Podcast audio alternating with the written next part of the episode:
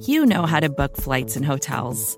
All you're missing is a tool to help you plan that unbelievable travel experience. That's why you need Viator. Book guided tours, excursions, and more in one place. There are over 300,000 travel experiences to choose from, so you can find something for everyone. And Viator offers free cancellation and 24 7 customer support for worry free travel. Download the Viator app now and use code Viator10 for 10% off your first booking in the app. Find travel experiences for you. Do more with Viator.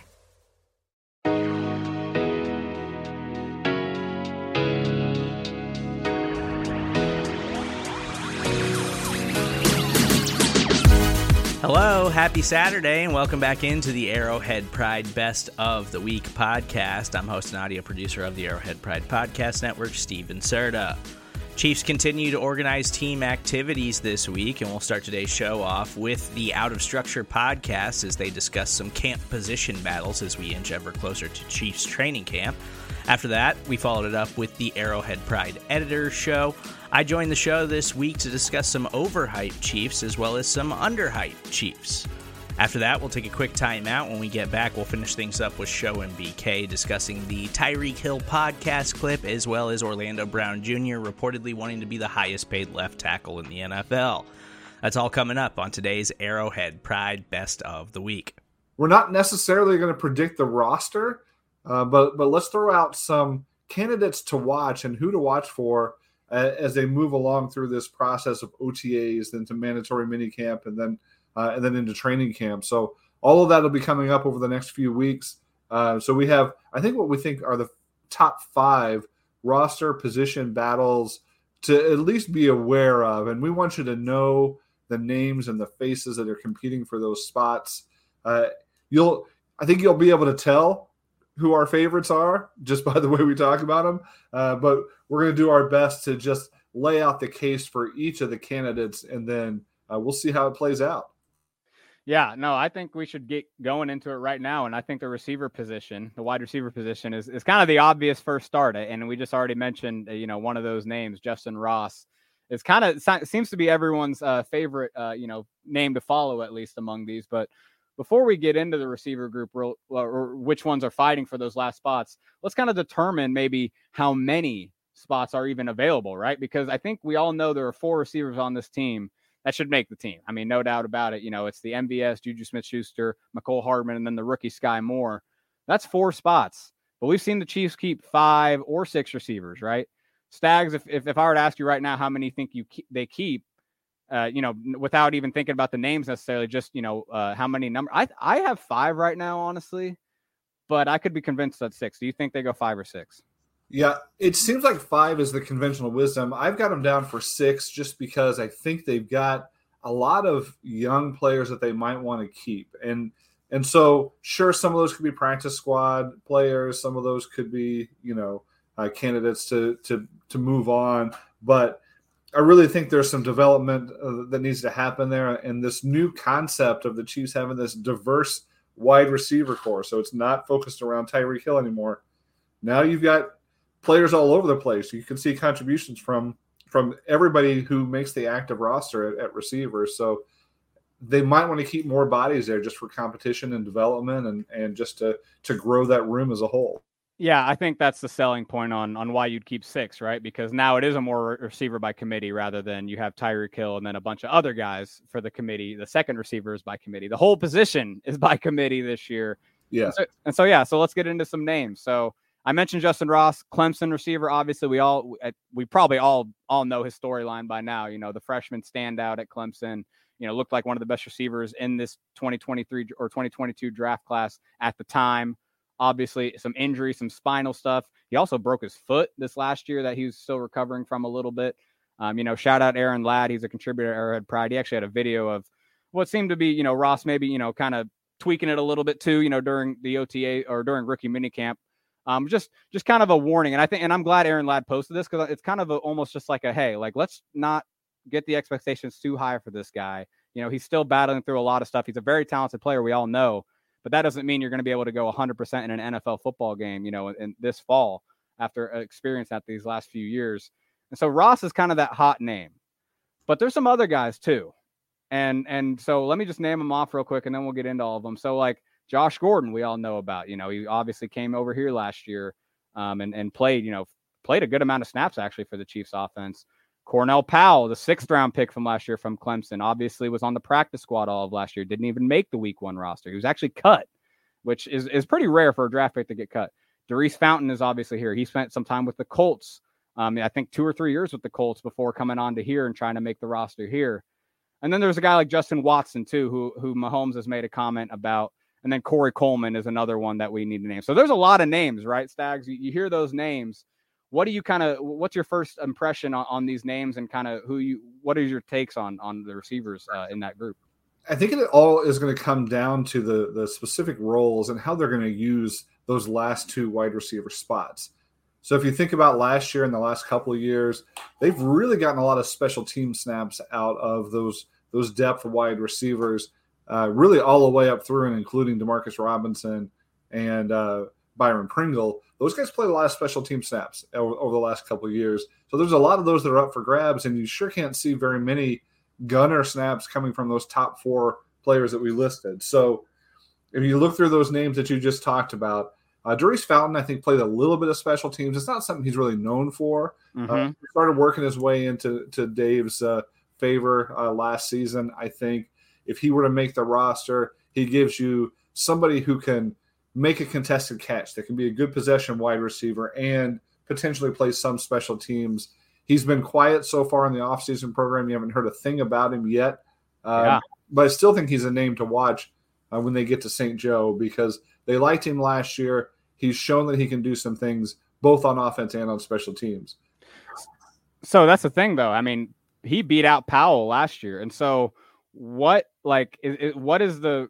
I mean, Powell would have to beat him out this year, but I mean, it's just Fountain was already the guy that kind of made the team last year over over some of these names we've already talked about. I mean, Josh Gordon was more of a receiver, obviously, on the team, but I mean, Fountain has already kind of eh, they've already kind of shown that they really like Fountain, and so it almost makes me want to put him as the favorite. I mean, I, I you know, I, I don't know if you agree with that, but just the fact that he's already kind of been they've already chosen him, right? They've already had their their pick on some of these guys and have chosen Fountain over him. I know Powell obviously could get better, but does that make him the favorite in your eyes, or, or is that maybe not as important now that there's more names in the mix this year rather than last year? So yeah, I think with all the names that we just listed, it's tough to name a favorite yet. They're so early in the process, but you can make a strong case for him just because again he's one of the few that you can see in both of those phases. You talk about Cornell Powell, he's someone coming someone coming in that we thought would be a great special teams player that could work his way into a wide receiver role. Uh, certainly hadn't didn't happen for him last year.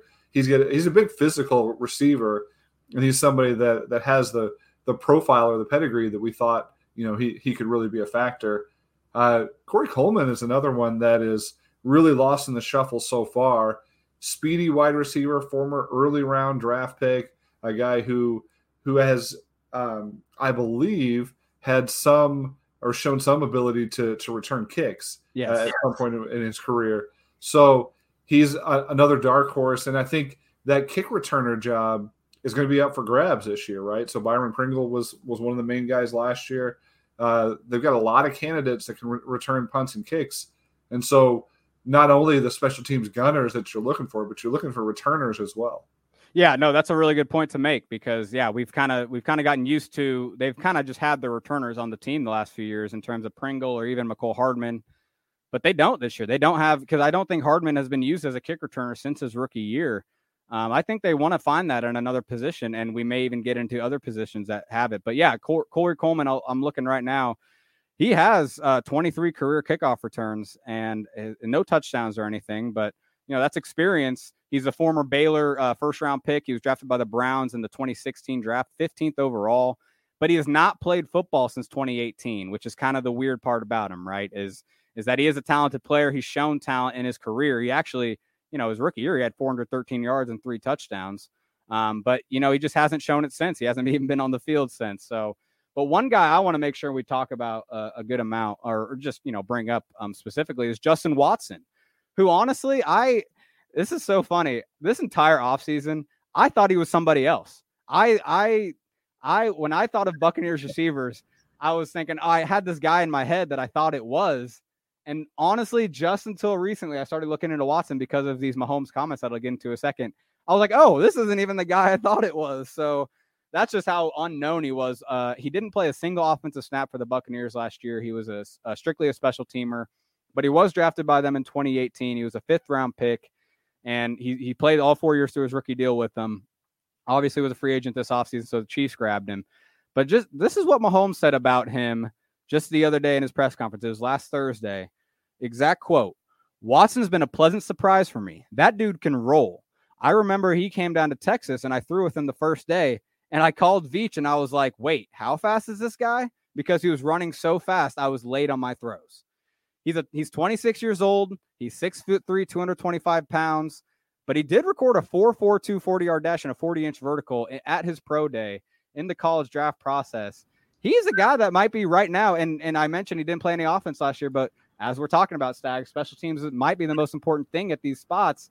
He he could be the one that that's that's maybe the favorite all of a sudden because of what Mahomes is saying. I mean, that quote is that, that quote says something in my opinion. And I should say real quick before I throw it back to you, he also did make a big play that that was noticed and asked about.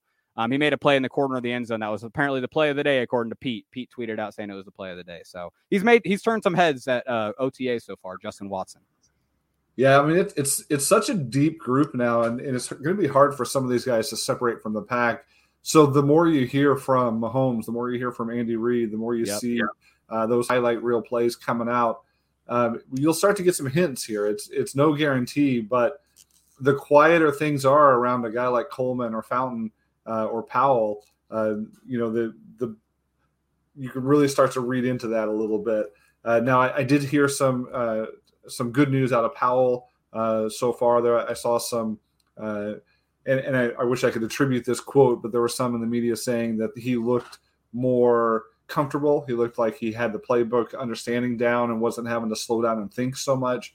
Uh, so that uh, you know maybe bodes well for his development. He was a late bloomer in college, somebody that didn't really come on until later in his career. Uh, so he may just be a guy that takes a little time uh, to find his stride. So don't rule him out yet. Um, there's also you know the perennial sleeper pick for this uh, for this team.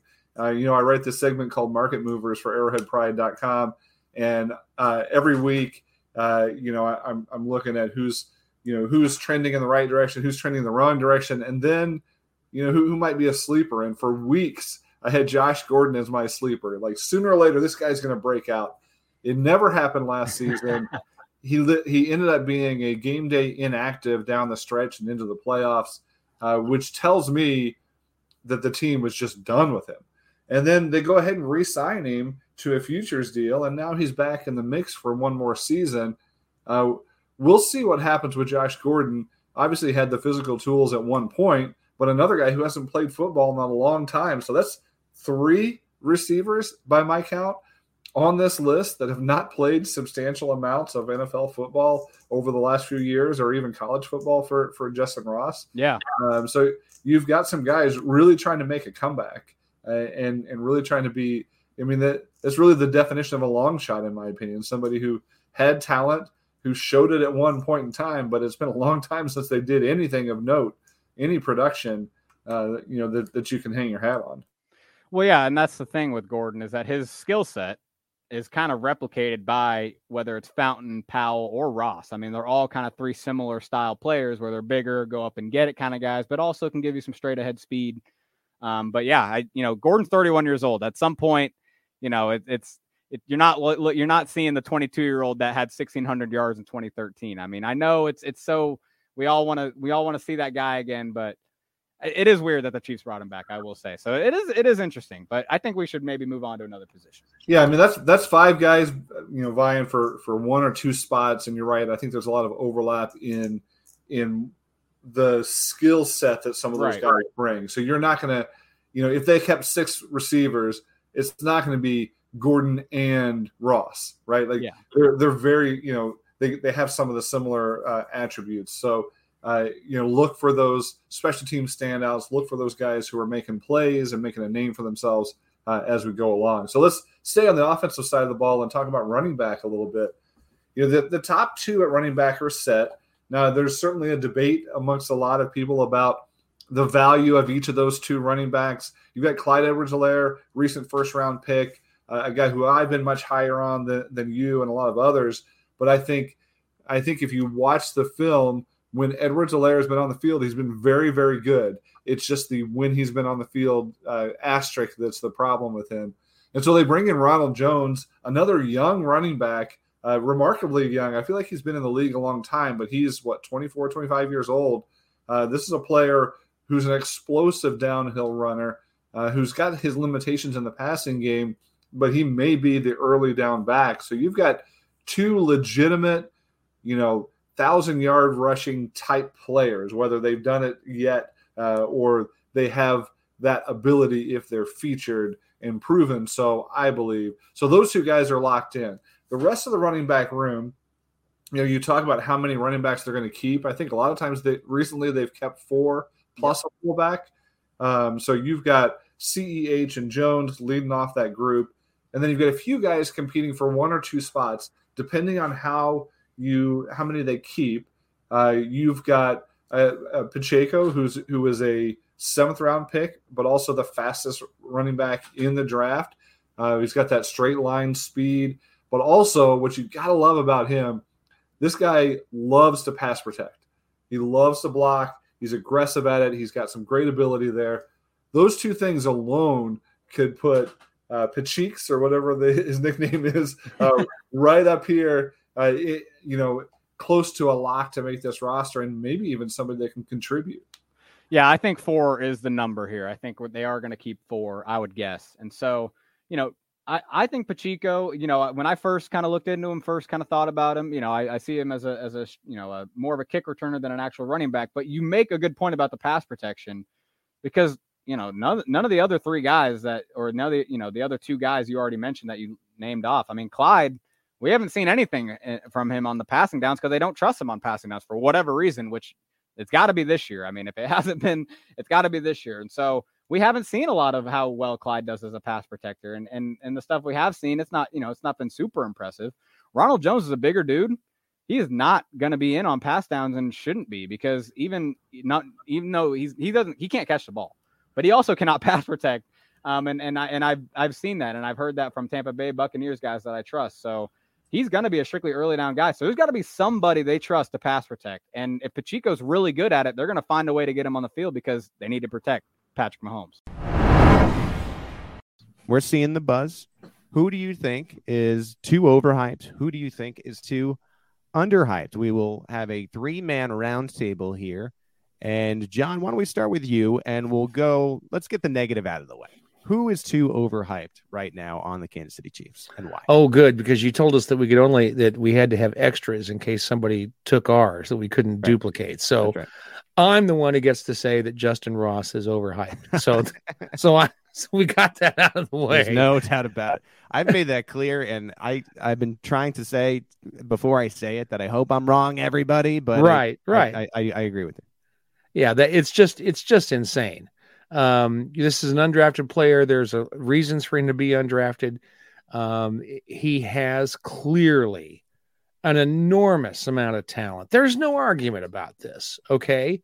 But whether or not he can play at an NFL level and be available at an NFL level is an entirely open question. So let's be excited about his talent. Let's be excited about the the plays that he can make and the OTAs. But whether or not that's going to translate to the field uh, week in and week out is another question altogether. And I think that's the one that we're going to be we're going to be concerning ourselves with once training camp gets started and we and we get closer to the season because that's what it's going to be about is whether or not he can play week in and week out and that's going to determine whether or not he can be on a roster there's no question he's got the talent for it we we can all see that so i think yeah he's a little overhyped at this point all right steve take it away. I've been kind of trying to decide. Justin Ross, I think, is obviously the the top one right now, uh, just because of everything that John explained. So yeah, that I think that should have been the top choice. But I, I think I'm gonna go with George Karlaftis because mm. I, am just seeing a lot mm. of people who and a lot of people within the Chiefs fan base that probably just have expectations a little too high for him. Like when you look at truly dominant rookie pass rushers, like we're talking about the elite of the elite players like Myles Garrett, Nick Bosa, or if you want to put Chase Young in that conversation for like as a rookie, like we're talking about the best pass rushers in the NFL. Their ceilings like seven to nine sacks. And George Karlaftis is coming into a situation where he's going to have to play right away and, and, be and be an important player for them because they don't really have anybody else to throw in the mix there. And so it's him and Frank Clark. And I just don't know if that's going to be enough to get it done. Like George Karlaftis' ceiling as a rookie, in my opinion, is like five sacks. And, yeah. and I feel like we're overhyping what we're expecting from him as a rookie. Well, what's interesting in, in that is you ask yourself the question if you could guarantee five sacks for Karlaftis right now, would you do it? Would you lock that in? And I don't know. Maybe you would because the Chiefs have been a little lackluster when it comes to getting to the quarterback in, in recent years as a unit. And that would be a pretty good number for what this unit has been. I, I think the Chiefs need him to be more than that. And that's where it'd be tough to to not sign off on that. And I just think about Melvin Ingram and that not working out. I you'd feel a little bit better about the Karlaftis situation if you I think had another name there. Maybe Malik Herring becomes that guy for you, but it, it's an interesting it's an interesting pick, Steve, because I, I really think they need him to be a day one starter as a rookie. And that's a pretty big bet. Like if you're talking about the the, the big bets that Brett Veach has made on this upcoming season, that could be the biggest bet because I, I just think opposite Frank Clark, and Frank Clark has been for lack of Not better term, hit or miss. You're really relying on Karlaftis to have what is more veteran production than rookie production. I, will say this: what impressed me about Karlaftis, if you go to the to right after he was drafted, he immediately knew the personnel of the Chiefs. He's like, they got a good pass rusher on the other side, they got a good defensive tackle, no more double teams, and he was so happy about that. So he mm-hmm. seems to mm-hmm. think yeah. that, and kudos to his own confidence, but he seems to think that he's going to be able to produce at the NFL level right away. Remains to be seen. An interesting pick. I, I, I like the pick. I like the the boldness there. All right, John, you're not going to like my pick. Uh, of course, it would would have been Justin Ross, uh, as you know. Um, I, I have not been huge on the looks that I've seen so far, but long way to go. As I as I said I would do. I hope I'm wrong, but here here we go. Let's let's let's stop the car. That's the that's the brakes. The brakes are hitting. What? Why are we hitting the brakes? We're hitting the brakes on Darian Kinnard. I I might have maybe been a little too uh what what do we call it? Is it bullish or bearish? It's bullish, right? Too bullish on Kinnard maybe starting immediately. I think that we got to look at what Andrew Wylie has done, and Andrew Wylie is not necessarily a hot name, but he has started 42 games in the NFL since 2018. And this was a player who was the right tackle for the Chiefs uh, a good majority of last year and really short up the position. Hard to say he was above average, but he was solid, average, maybe slightly above average, an option there.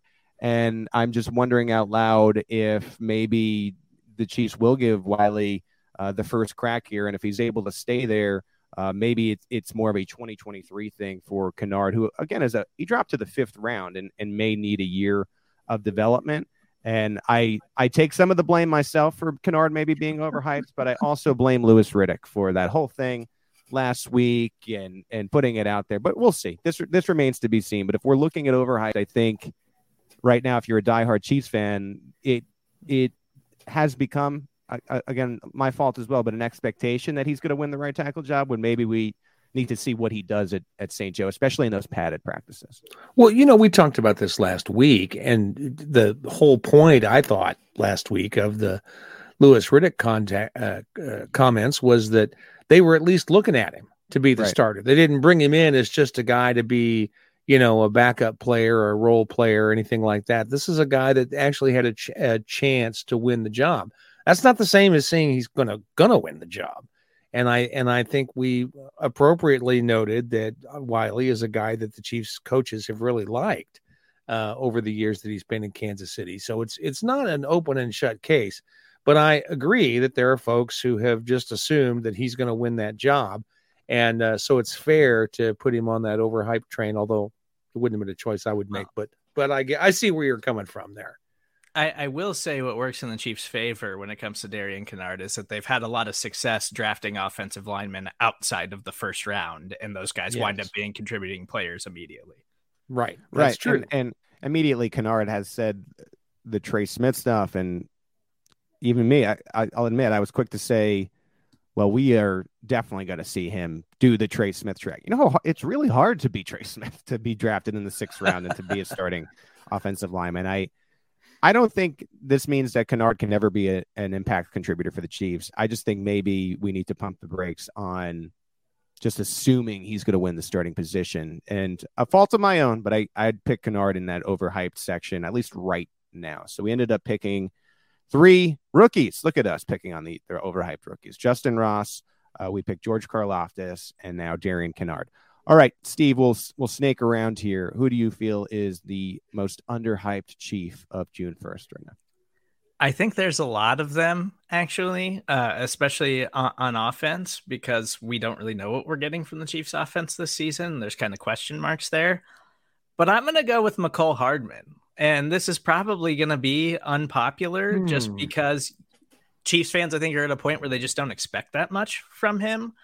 But me and you've talked about it a little bit, Pete. Like we saw the way they utilized Mecole like late in the season last year. And now we saw him losing snaps. The like, Deebo, the Deebo the role, yeah, yeah. And they started utilizing him like that. And a lot of the conversations I've been having with people like trying to project Chiefs players fantasy wise and stuff like that, it's like Juju, MVS, it's like everybody totally forgot that Mecole Hardman is still on the team and he's got the most experience in the Chiefs playbook when it comes to their wide receivers. And we've seen that Andy Reid can find a useful role for him in the offense. It's just a matter of him of them scheming up touches for him. And there's an opportunity for them to legitimately scheme up touches for him this season in a way that they never have before. So while I don't love Mecole Hardman as like your number one wide receiver or anything like that, I think he's going to have a much bigger role in the offense than any of us are, are giving him credit for so far this offseason. And Hardman has noticed that he's been forgotten as the Chiefs were adding free agents and PFF was putting out graphics of the offense and not even including him. He's quote tweeting it and saying, oh, this is happening to me again he put a, a lot of stock in, in, press conferences and saying, "I'm behind Tyreek Hill." Well, I, I, you're not anymore. And does that mean he's going to be more traditional receiver? I don't know. I, I think that it means the Chiefs lean into him more. Maybe it's in that same position as, of last year, which Andy Reid has countless times said we found we found something for Mecole, and I would tend to think it's going to be more of the wide back than wide receiver. Uh, but we'll see. This is a brand new type of offense, and and I think it's a good pick. I, I think he's still, even though he's really the veteran when it comes to Chiefs tenure in that room at this point, he's still underhyped. I, w- I would agree with you. And he is still going to be the guy that has the most experience with Patrick Mahomes mm-hmm. among that wide receiver group. So uh, he's got that going for him as well. As limited as ex- his experience was, because a lot of people complained, oh well, he's you know he's not getting enough targets from Mahomes from whatever reason. They're all going to Hill and Kelce and whatever, but he's still going to have more than anybody else in the group at this point. So he's got that going for him as well. I uh, it, it is kind of an interesting pick, Steve, but I, I see where you're coming from here. It's it's also a contract year. And right, you should right. not underhype the contract. Year. Right. He's trying to get paid. He's not going to be with the Chiefs past this season, but he's looking to get a contract. So I would expect him to step up his play this season. Yeah. All right, John, underhyped. Uh, man, I'm having a hard time on this one. Um, I'm going to go back to your comments uh, before, uh, Steve, about uh, George Karlaftis and say maybe Malik Herring is a guy that is mm. underhyped. We do, really don't know what we've got in this guy, so nobody's talking about him. But I think it's fair to wonder if that has played into the Chiefs' mindset this season with regard to defensive ends. I mean, I think you can argue that they didn't want to overpay older guys, but they might have if they'd had the money available to them. Uh, and then, so when they didn't have the money because Tyreek Hill's market went out out crazy after all the other wide receivers got contracts that were huge, then all of a sudden they didn't have the money to go out and spend uh, and get a, a, an older player uh, that was closer to the end of his career than the beginning and pay a lot of money for him. But it's also possible that um, what's going on here is that they think they can get a lot out of this kid, um, who we didn't really see at all last year. He came into the came onto the squad injured, so we never saw him in doing anything. And they may think he's spectacular, and we may see him uh, a lot more than we expect this year. So that's what I'm going to say is underhyped at this point, just because we don't know what we're getting. Yeah, they they really thought that Herring could go day one or day two had it not been for the the injury had the redshirt year in, in Kansas City and has looked pretty good in these camps here. Like maybe not a starter necessarily, but this is a defensive line where they like to rotate a lot of guys. So right, so long right. as Herring shows that he can play the, the part, he's going to get snaps. So I, I think it's a, an interesting pick, and it would certainly solve a little bit of the the lack of depth. I, I think that I have sensed in the D line room since they missed out on on grabbing Melvin Ingram back into the mix, and so that's where where I end up there. Uh, my pick, and I mentioned him already, but I, I'm going to just play this game with you guys. If I said that there's a a receiver that has a good rapport with Patrick Mahomes, had the best timing that I saw my first look, he's six foot four, 206 pounds with a 4.37 40 yard dash you'd say, wow, that receiver is going to have a thousand yards. And I think Marquez Valdes-Scantling is going to be the guy after Travis Kelce when it comes to receiving yards. And I think what plays into the the MVS thing is it just didn't really click with Aaron Rodgers. Aaron Rodgers was obsessed with throwing to Davante Adams. Uh, and yeah, you might say, well, Patrick Mahomes is obsessed with throwing to Travis Kelce. Mm-hmm. Yeah, but in that short to intermediate for first downs where Kelce can sort of get yards after the catch, not really when it comes to a deep ball to Travis Kelce. And the Chiefs are going to need that. And I, I think by leaning into the short to intermediate, when you have Juju, Maybe it's that wide back stuff with Mecole. Maybe it's running a little football a little bit more. It's it's playing into Kelce. I I don't know if eventually teams by week four, week five are going to be able to drop eight anymore because you'd have to respect the short to intermediate game. And you have this player who's a bigger target than Tyreek Hill, who runs almost as fast as them. People really don't give Marquez the amount of credit when it comes to just pure speed. Uh, where I think this is his breakout year. I, I really do. And I, I, you know, from watching their timing at, at the look last week, and it's one practice, but it, it it seemed like there were four weeks of that Texas camp, and I'd imagine from their timing, Marquez was down there for most of them. I don't I don't know that for sure, but it just looked that way to me. And I I think it's a prove it thing uh, for him, just like it is for Juju and Mecole and all these guys. Um, I, I but I I really think Marquez uh, is frustrated with the identity that he garnered from Green Bay, and a lot of that was just a product of Rodgers to Adams, Rodgers to Adams, Rodgers to Adams. There weren't a lot of opportunities when I think when you say goodbye to three receivers and Tyreek Hill, who ate 150 plus targets, there are going to be a lot of opportunities out there for Valdes-Scantling. And I, I think right now he is significantly underhyped. And Steve, you're our, our, our fantasy guy too. You love fantasy football. Now, I think a lot of people out there will maybe take Juju before MVS, uh, or they will take uh, a Hardman before MVS. When to me, I, I think I just think right now, where we are in June one, what do we know? But right now, I think that'd be maybe a mistake. I think he's a little bit underhyped. I think what I really need to see from MVS in training camp is the Chiefs trying to utilize him in space a little bit because like the thing with him in Green Bay was the bill on him was just he's just a straight line speed guy. Like just send him mm-hmm. deep mm-hmm. and, try, and try to get some deep shots to him uh, occasionally, get a couple of looks at him a game and, and, see if we can get some explosive plays. Whereas like you know, guys like Tyreek Hill and Mecole Hardman, yes, they're explosive like that, but we've seen they're also guys where you get them the ball just within five yards of the line of scrimmage and give them some space and some blocking, and they can take off. MVS was never really used that way in Green Bay. Now he's obviously really fast. So I, am just curious to see him utilized like that because that's another dimension of his game where it's like, yeah, if you think you can get more out of him, he's not just a deep straight line speed guy then he's going to have to be able to do stuff like that because we know Mecole Hardman can do it. We know Juju can do that kind of stuff. So I'm really curious to see how they utilize him in training camp. We well, you know, as as both of you have noted, uh, he was lost behind Davante Adams in Green Bay, and so not too many people know his name.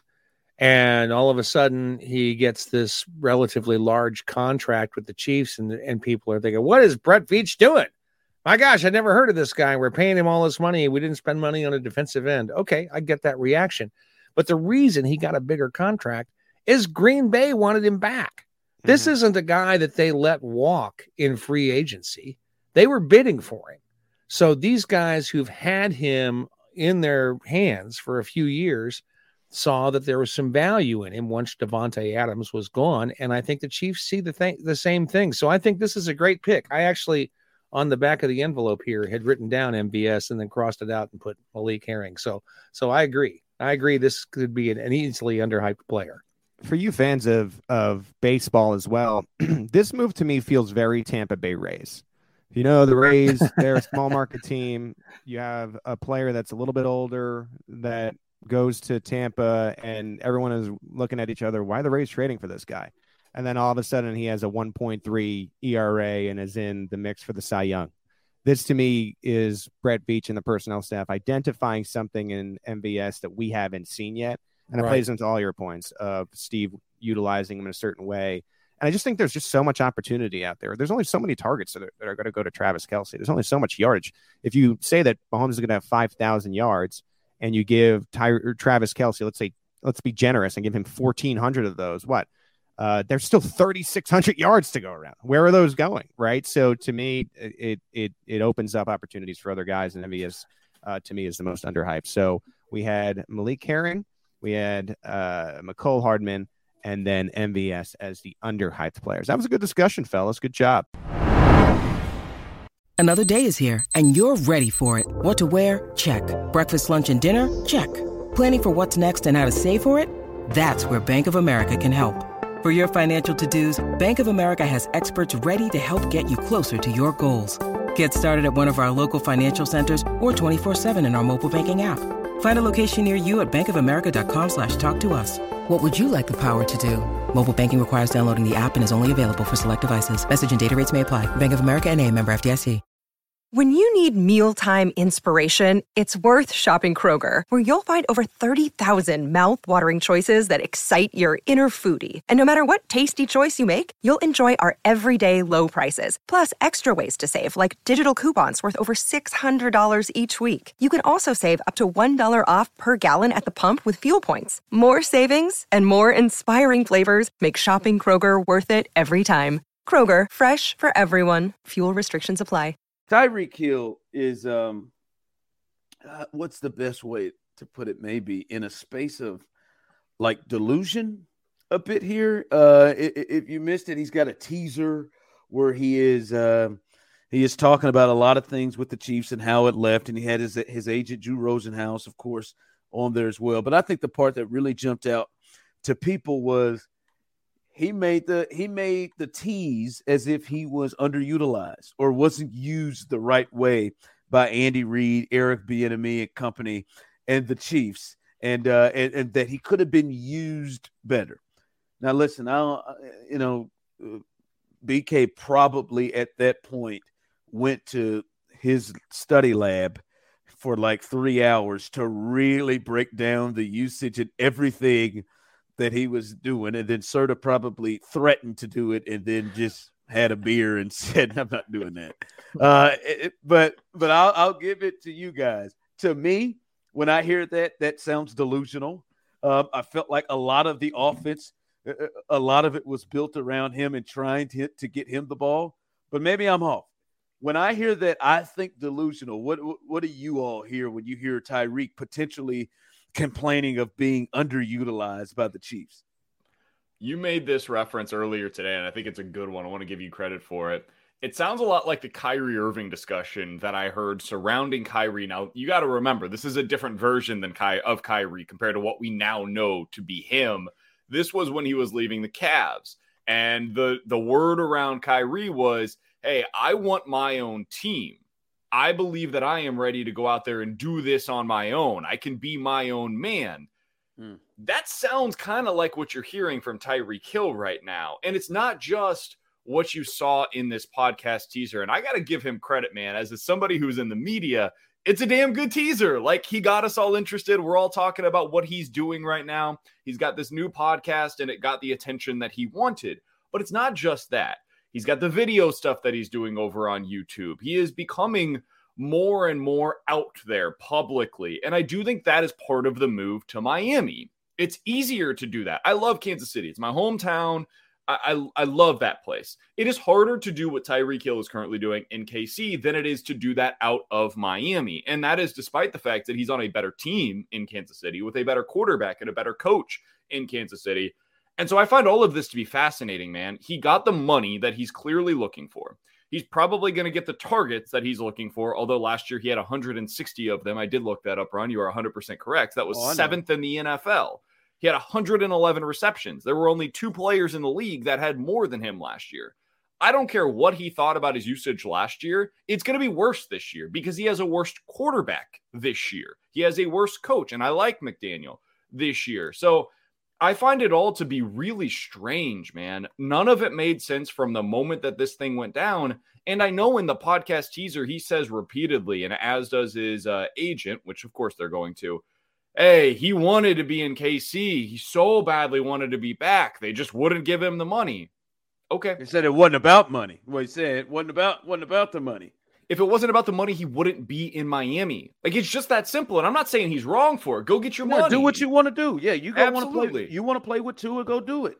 That's fine. I got no issues with it, no qualms. Everybody go get your money while you can. But for him to suggest that it's not about that is just blasphemy, man. And I I find it really interesting that this is the route that he's going here. I figured we'd get some of this. I didn't know it was going to be this in your face, though. Serta, what'd you make of this?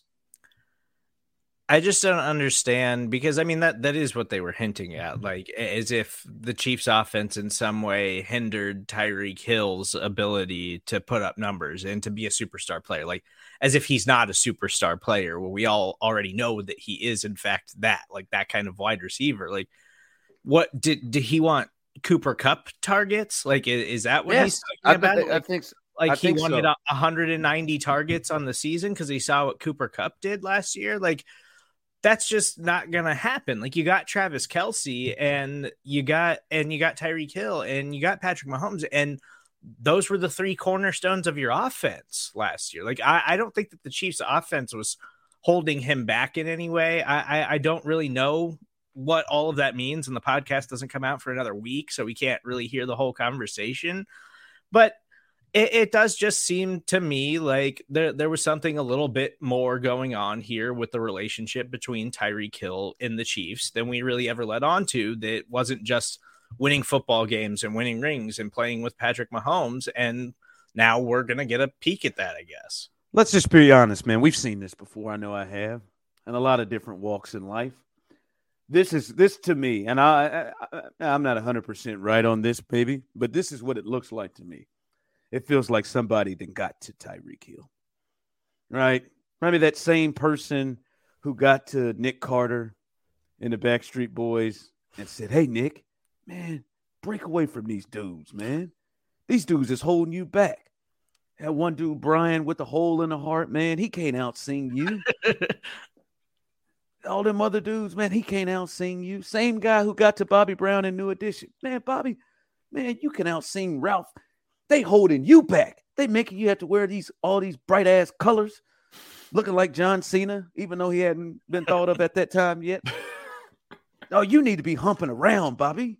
It's your prerogative. Like those same people who was in Bobby's ear, and it was in Nick Carter's ear, that's the same people. It feels like somebody that got to Tyreek because he's messed up the plan. We all know what the plan was that everybody is falling into.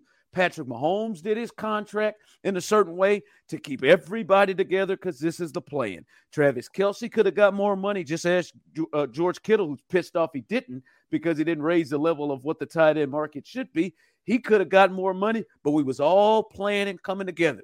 Chris Jones, I think, could have got more money, but we was all sitting here playing together. We was gonna make this work. Everybody was gonna make this work until somebody got to him. Somebody got in his ear, and you can hear it right now. Man, they ain't using you right. Look at Cooper Kupp. Look at all them targets he got. Look at all them touches he got, and they won the Super Bowl. You way better than, Dick Cooper Kupp. Let me really speak into the language of who this person is. I'm guessing you way better than that white boy. You know he ain't get you ain't got touches like him. You way better than him. You see how many touches DeAndre Hopkins used to get in Houston and what he's getting? You need to be getting them touches. You way better. You made Travis Kelce. I know he was here and was a pro bowler before you got here, but you made him. Like they not even They not even they they not using you right. You got to get it. I just feel like he's had. I've seen this. I feel like he's had somebody in his ear, like that. Whoever that delusional person was who told Kyrie that you can do it without this, without LeBron, like that, that person. I know that. That's what it looks like. And now he's messed up the plan, and everybody decided this, and then Tyreek has gone left, and now he is in, in a delusional space, believing he wasn't used right. There ain't gonna be nobody to use you better than what Andy Reid and company did here. It ain't gonna be. All right. Mike is gonna try, but he is limited because he's got handcuffs in his quarterback. like he's gonna try, but you're not like, are you kidding me? Like you have the perfect setup and the perfect situation. Get out of here. Chad here. Pennington 2.0 now. Like good, good luck. Um, I, I think one of the things a that little better changed for him. He's a little not stronger arm than Chad. Let me check that. A little stronger, a little stronger arm. I don't know. Stronger arm, maybe. They'll A say little Chad stronger arm, man, than Chad. Man, he's It's closer than you would want it to be. Um, the thing that I think changed for Tyreek is that football became less fun for him. And the reason why is because football was really easy for Tyreek Hill when it was, hey man, they're just gonna let me run. Like I'm just gonna be able to go and nobody's gonna take this away from us. Okay, let's go ahead and do that. I'm gonna flip into the end zone. We're gonna do all of this high stepping. Like this is gonna be awesome. And they did that for like three years.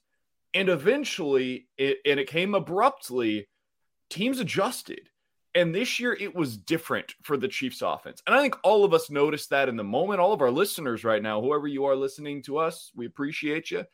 I think you could see it as you were watching the games. It was less fun to watch the Chiefs offense. It was still very, very good. One of the best in the league last year, but it changed. It was less fun and it was less explosive. And I think that it might be part of what he's talking about here. If I if I'm trying to give him the benefit of the doubt here, maybe that's part of it. He's like, you know what? It used to be I was going on all these deep routes. I was having all this fun. I was the guy that was getting all of these big plays. And now those kind of went away. And in his mind, he's probably thinking that was our offense that changed. And in reality, it's that was the defense dictating what the offense could do that changed. And so, what I'm really fascinated to find out, Ron, is as he has to learn what life is like without Patrick Mahomes, without Travis Kelce, without Andy Reid.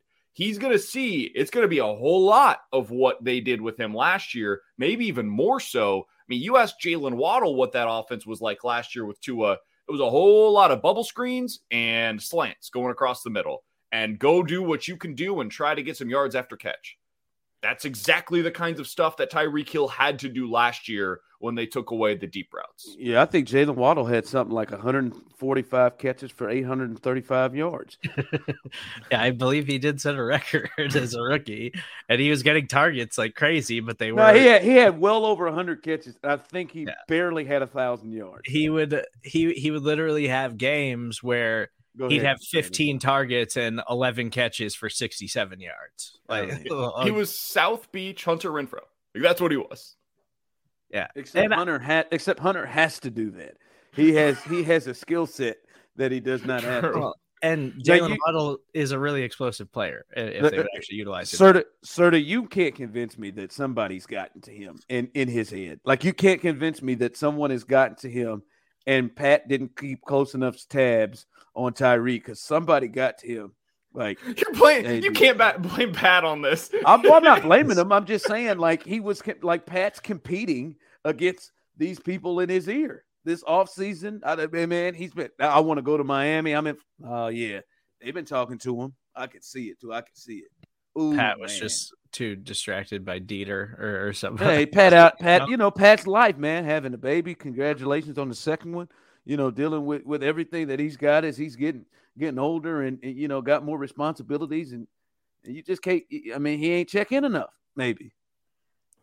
I, Maybe d- I'll put this I, I think what BK is saying is that I, I think there could be something to that, like because there was points last year where Tyreek Hill basically just became a chain mover, like he he he was just uh, catching a bunch of passes in every game, but it was like he'd have 12 catches for 120 yards because nothing's going over 20 25 yards or anything like that and Yeah, 12 And- catches for 120 yards. Yeah, I mean, just ugh, not good enough. Yeah, But like Tyreek, you know, he yeah, he wants the 50 yard touchdowns. He wants the 60 yard touchdowns. And so I think there is something probably to that. But yeah, it's the defense kind of dictating things. And I also think that it's very possible that there are people around him who are saying, like, you know, you came in the league as a fifth round pick because of your past and you didn't make any money out of the gate. You got paid, but you didn't really get paid as much as you could have. And you basically signed a team friendly deal that was really short term. It, it wound up being because of the situation that was going on at the time. And so now it's, I deserve to get paid $30 million. And I don't think the Chiefs were really willing to do that. And I think that maybe now we're seeing he's upset that they weren't willing to do that. Like they were willing to go like 24 or something, but once it, once a conversation got into 30, he was probably upset with them because the Chiefs were just like, we're not willing to do that. Like we just simply aren't. All right, they may not have been willing to play to pay Tyreek Hill. You know, I don't. I still don't know if it was that about money, but they they weren't willing. They had a price. It, it, it seems like where they were going to stop, and they would be okay with moving on from Tyreek Hill, understanding the trade that that could happen, and they got a lot of pieces for it. Um, but it does not seem like they are willing to move on from Orlando Brown and Ozus, uh, their left tackle, their Pro Bowl left tackle from last year, who they made the trade with with Baltimore, which they sent a first and a third round pick. They got a second one back, but they sent two premiums. Uh, and we know first rounds, and then we know the history of the Chiefs in the third round. So I count that as a damn premium pick. They sent that on. At that point, to me, I don't know about you fellas. At that point, to me, I was like, oh, yeah, it's a matter of time. Like Orlando kind of has them bent over a barrel because they're gonna have to pay him. I mean, you're you're not giving up a first and a third round pick for one year. Like you're gonna you're going to have to extend it. He knew it, they knew it, and he's gonna get broke off. He's gonna be a top, I'd say, safe, safe bet five, probably top three, maybe higher uh, left tackle in the game uh, and he is going to be paid uh, because the Chiefs have to. They're not going to give up the, the, the, draft capital they did. And he didn't stink. I mean, he was better than Eric Fisher, a Pro Bowler uh, there, and they're going to pay him. And if I'm a Chiefs fan, first off, it ain't your money, and they'll they seem to figure things out. And obviously, with not having a signed Tyreek, they can do some things.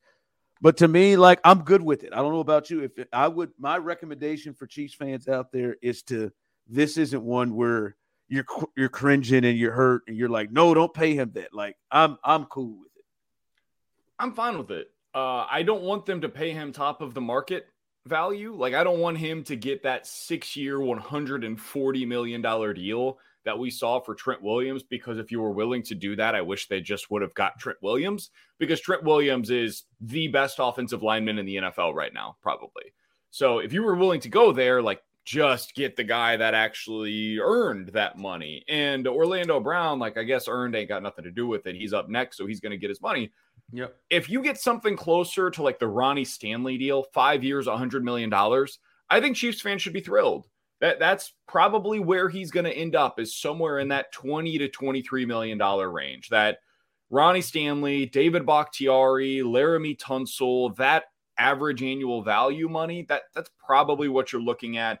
And my assumption would be he's probably going to be around 60 to 65 million dollars guaranteed. So you're going to be locked in to 3 to 4 years at a minimum of Orlando Brown Jr. as your starting left tackle here for the foreseeable future. And the reason why I'm okay with it, Ron, is because you look at what you have at the other positions right now. Joe Thuney is a highly paid player. We know that. He's at $16 million uh, per year. But Creed Humphrey's at 1.4. Niang slash Kinnard, those guys that are expected to start at right tackle, $1 million. Smith, $1 million. You add those all up, you're right around $15 million. You add in a $20 million per year player at left tackle, and you're still spending on your offensive line middle of the pack money on your O line. And that's why I'm fine with it.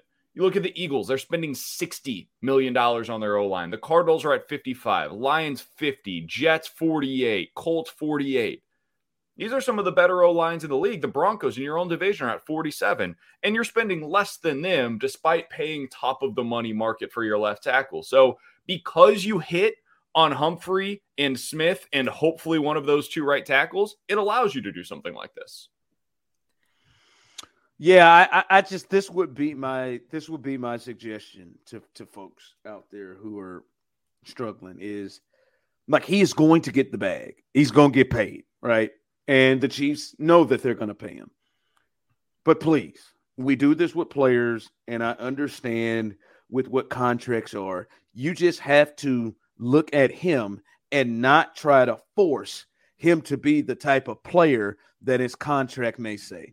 And I understand what and I understand how frustrating that can be. But if you roll into this bad boy and say, all right, they got the money, this is a splurge that they can make because they had to fix that last year. All right, they had to. They had to. They could not have what happened in the Super Bowl again. They had to fix that, and that was the best option. And they knew. And he came in and he played well, right? Not great. He's not a great player. Like, like, like, just get that out. His contract, I understand, and I'm I'm right with many people. I don't like to pay people great that aren't great, right? I, uh, like, and, and maybe he could begin to get there. I don't know, but I'm just going to be uh, realistic.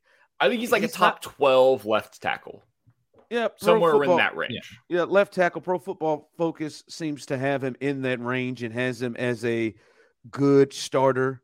Uh, that could be a very good starter. Um, but but and, and, that's fine. But to me, like you just have to you have to think of him. Hey man, this is a very good starter, not a this is elite.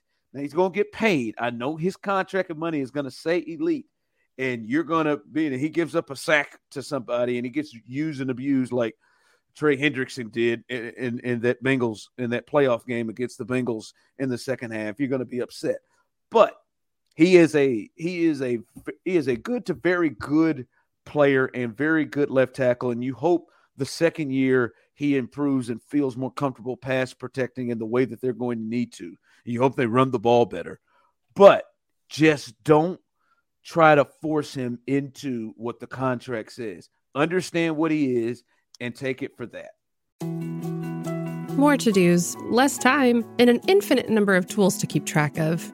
Sometimes doing business has never felt harder, but you don't need a miracle to hit your goals you can just use HubSpot because their all in one customer platform can make growing your business infinitely easier.